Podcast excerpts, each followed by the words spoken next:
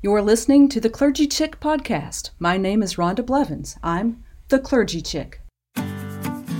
From September the 20th, 2020, at Chapel by the Sea in Clearwater Beach, Florida. The text is Philippians chapter 4, verses 4 through 9.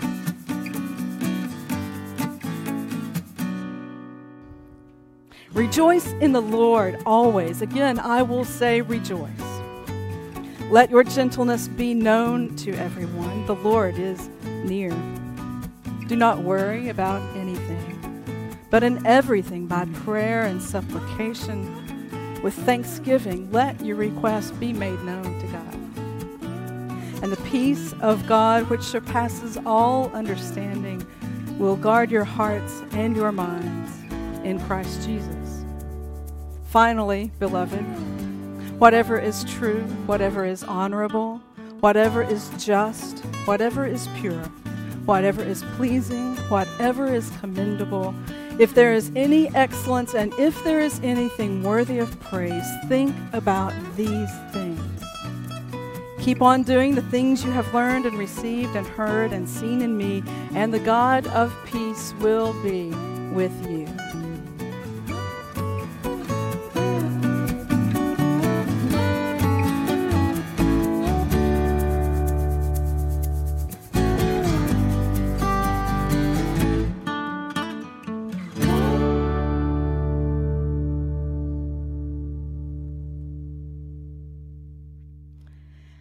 Back in July, way back in July, the months are long, right?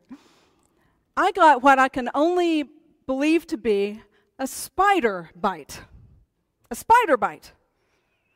After months of quarantining, after my husband and I had done months of everything right, so as not to catch the coronavirus, we decided we would take our family on a little trip. We called it our social distance vacation. I've learned the word, the proper word for this since. The word is boondocking. You heard that? We went boondocking.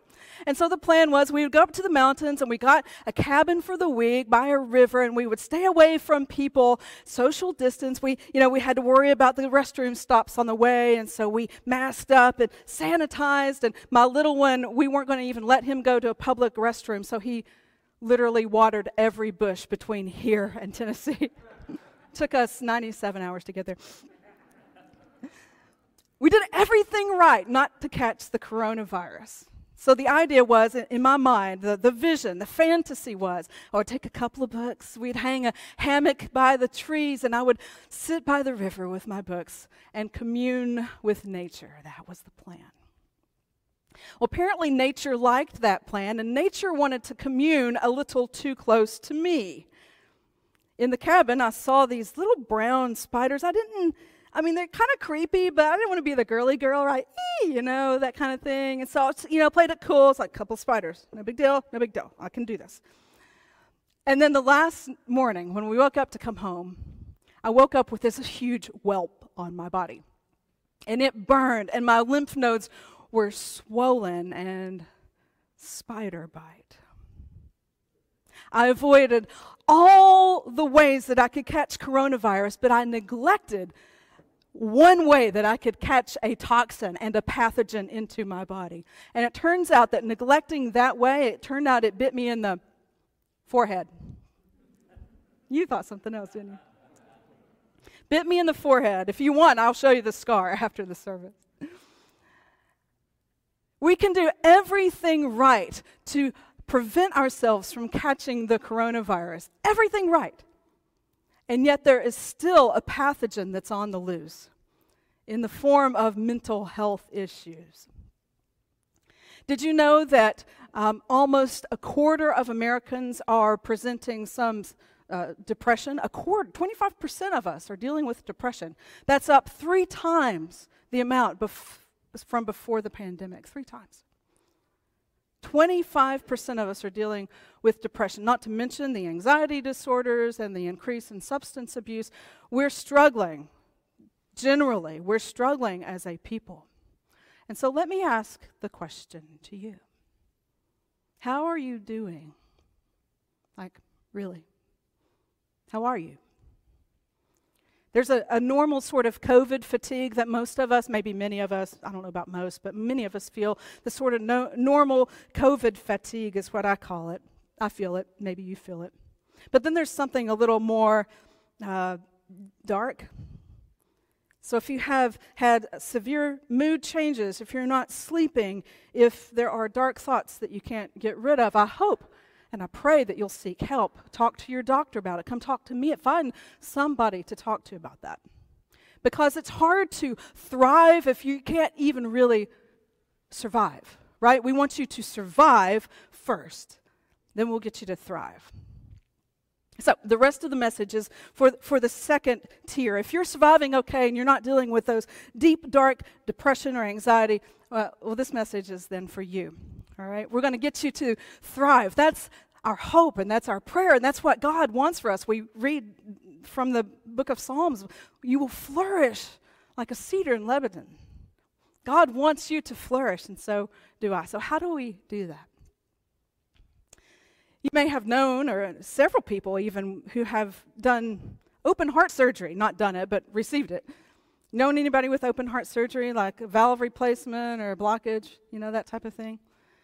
And so th- this is kind of the result of some emergency. Maybe there was a heart attack or, or, or, sim- or symptoms, or uh, perhaps they failed a stress test. There was something that prompted the open heart surgery. You just don't kind of choose, hey, I think I want to have open heart surgery today. Anybody, anybody want to do that with me? Anybody? No. Now, there's something that prompts you to get open heart surgery, right? So, a few of the people that I've talked to who have had open heart surgery, a few months after, they say that they never felt so energetic. They never had so much energy. They didn't realize how drained and depleted they felt before the surgery. And then after the surgery, the doctor tells them, Oh, now that you've had this done, feel free to eat all the fatty food, all the trans fat that you want to eat. No problem. They, that's what they say, right? No. They have to eat what? A heart healthy diet. Maybe, maybe if they had eaten that heart healthy diet along the way, they wouldn't be where they are now. But now they're really serious. They've got to eat this heart healthy diet. If you want to have a healthy heart, you eat a heart healthy diet. If you want to be emotionally healthy, you need an emotionally healthy diet. So, we're going to talk just a little bit more about that today. This is so simple. This is simple, isn't it, Nurse Kelly? It's simple, right? So easy to be emotionally healthy. There was a song that um, I learned when I was a kid. When I was, uh, I guess, an, uh, maybe a tween, like 11 or 12, I was on the puppet team at my church because that's what all the cool kids did. Not. I was on I was on the puppet team and there was a song that we would do with puppets and so I'm going to sing you the song. Are you ready? Input, output, what goes in is what comes out. Input, output, that is what it's all about. Input, output, your mind is a computer whose input, output daily you must choose. Let the Bible be your primary feed. It's got all the data you need. Talk to Jesus all the time. That's the way that you can stay online. If you're wondering, I really was not cool as a teenager. But this is such a simple thing. What goes in is what comes out. We have to have an emotionally healthy diet if we want to be emotionally healthy. It's not the only ingredient, just like heart health. A diet is not the only ingredient to have heart health, it's part of it. But we're talking about this part today. This is part that we can change. You can't change your DNA but you can change your emotional diet. So, garbage in, garbage out, bad news in, bad news out, vitriol in, vitriol out. What are you putting in your mind?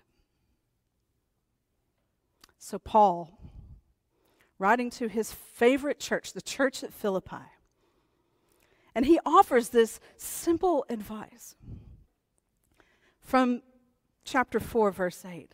This it's, it's so simple. It's, it's like childlike.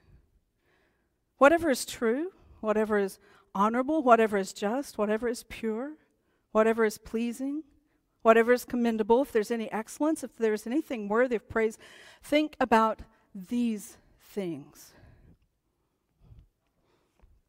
I was talking with a church member this week, and we were uh, talking about some of the, we had been reading some of the same things about how people during coronavirus have gotten radicalized. Have you been reading about this? How people have gotten radicalized because they've been bored and there's been nothing to do. They've been stuck at home, and so they've gotten on their computers and they allow the computer algorithms to lead them down into dark and weird rabbit holes, and they've become radicalized.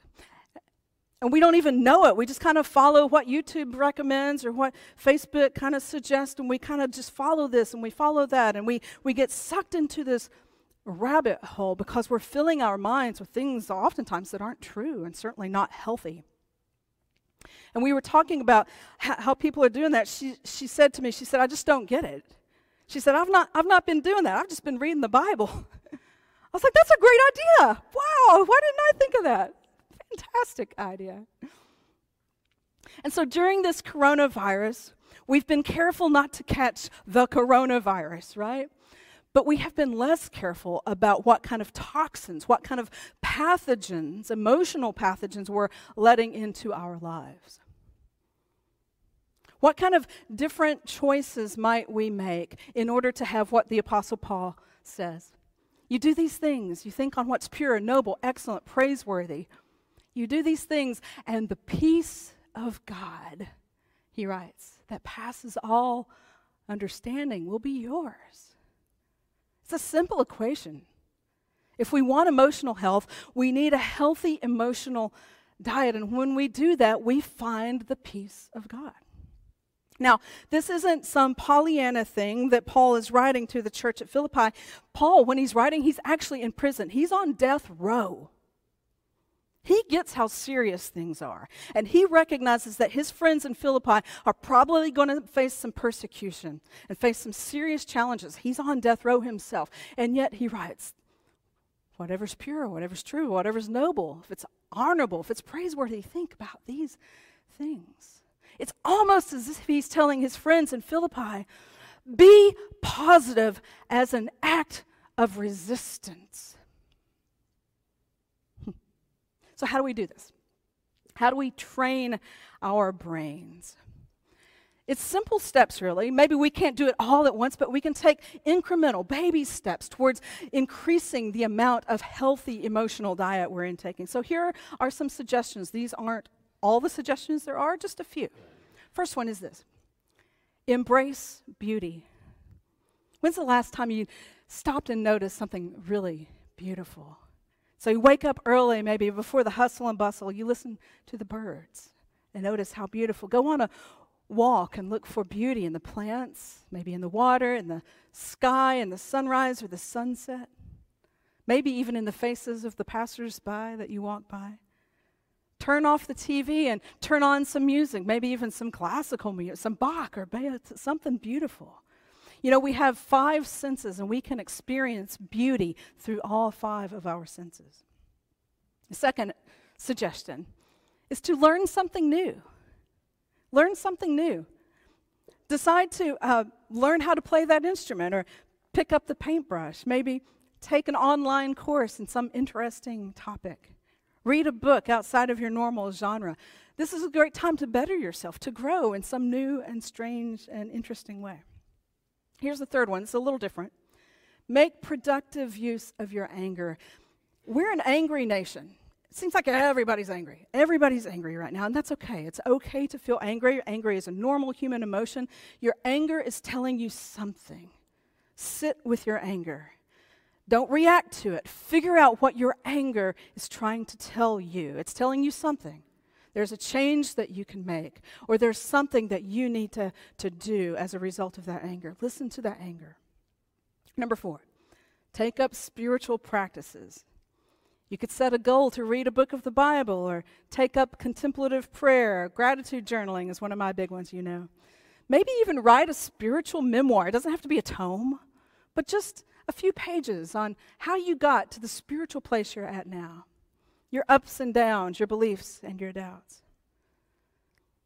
If we want more peace in our lives, there are things that we can do to create more peace in our lives. And a lot of it I'm scared to say this because the last time I said this, I almost faced the guillotine. But uh, you know, turn off the cable news. Turn turn it off.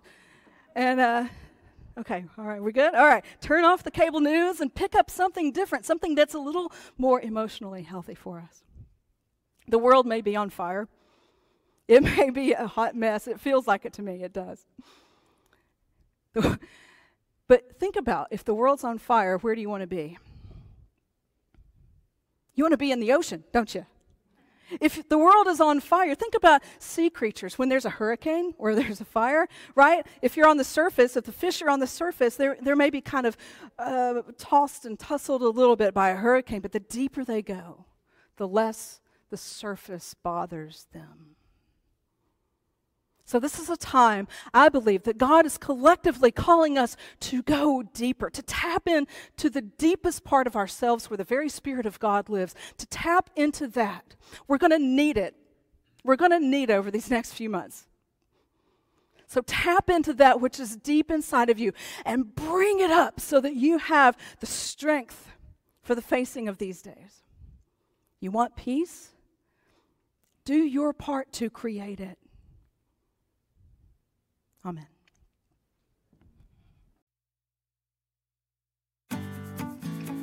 Thanks for tuning in to the Clergy Chick podcast. Until next time, keep on shining.